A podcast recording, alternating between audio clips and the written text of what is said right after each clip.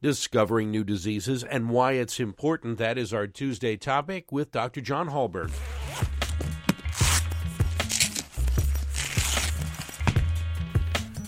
It's called the Undiagnosed Diseases Network. In a recent issue of JAMA, the Journal of the American Medical Association, talked about a new effort at the National Institutes of Health. It's for patients who don't have a diagnosis for their symptoms. This has consequences in the clinic and on the patient's treatment, too, and that's where Dr. John Hallberg comes in. He is our regular medical analyst and a physician in family medicine at the University of Minnesota. John, welcome back. Hi, Tom. Thanks. So tell us about this Undiagnosed Diseases Network. What is it and what's behind it? Yeah, so starting in 2008, the National Institutes of Health started this undiagnosed diseases program where they would see about 150 people a year who are culled from a lot of, you know, something like 6,000 phone calls might come in in a given year of patients who have frustrating, complicated symptoms. They don't have a diagnosis. They've been all over the country. They've seen everybody and they still don't know what's wrong with them. So this network idea is to expand what's already happening at the NIH to six other uh, medical centers around the country so that more people people can get this intensive care. Let's back up with the definition here. And when does a, an ailment, or really a collection of symptoms, actually become a disease and get a name. Yeah, or you're having a diagnosis. I mean, it's really uh, interesting. It could be as simple as someone has really bad hip pain. We get an x ray and we see that they've fractured their hip. Well, they have a fractured hip. That's their diagnosis. That's the name of their condition.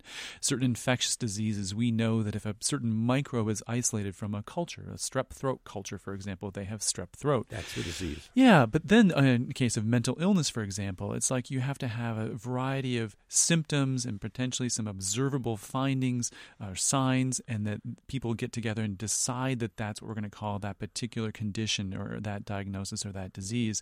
So it runs the gamut, and it's actually much more complicated than we might think is there actually a uh, official repository or directory of disease? there is, and in fact, uh, on October first in this country, all of us switched over to something called ICD-10, the International Classification of Diseases, tenth edition, yeah. and there are tens of thousands of conditions, diagnoses, diseases listed there. So that's probably the one repository that we have. Now, what about ailments that we either uh, we can identify or haven't identified yet? What is that process like to identifying the disease? You know, it's a bit tricky. You know, we, we think in primary care that we can diagnose something like 80 to 90% of the things that we see come in the door. But there are times when we're stumped. You know, and we'll order lab tests, we'll do imaging studies, we'll do what we can to sort of figure this out. And we still don't have a name or a diagnosis for a person's symptoms. We'll then refer to our specialty colleagues.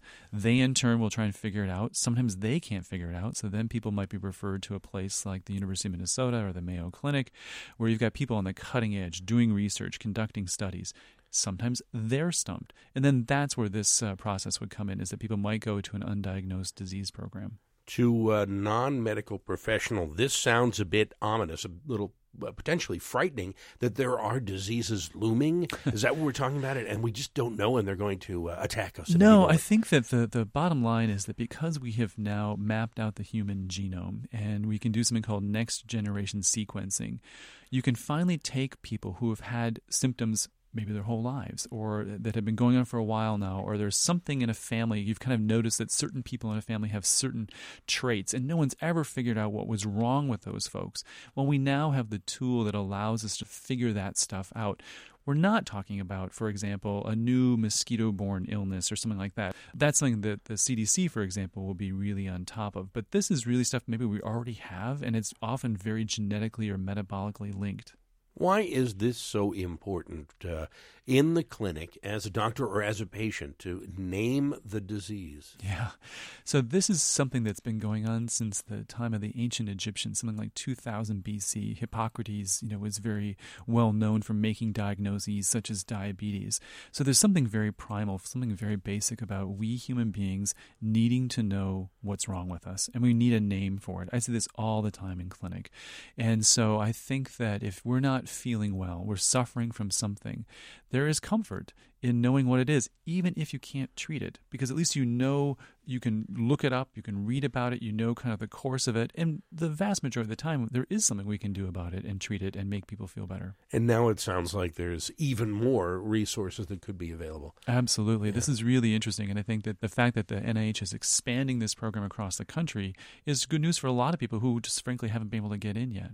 John, thanks for coming in and telling us a little more about uh, the Undiagnosed Diseases Network. I appreciate it. My pleasure. Thank you, Tom. Dr. John Hallberg is our regular medical analyst here on All Things Considered and a physician in family medicine at the University of Minnesota.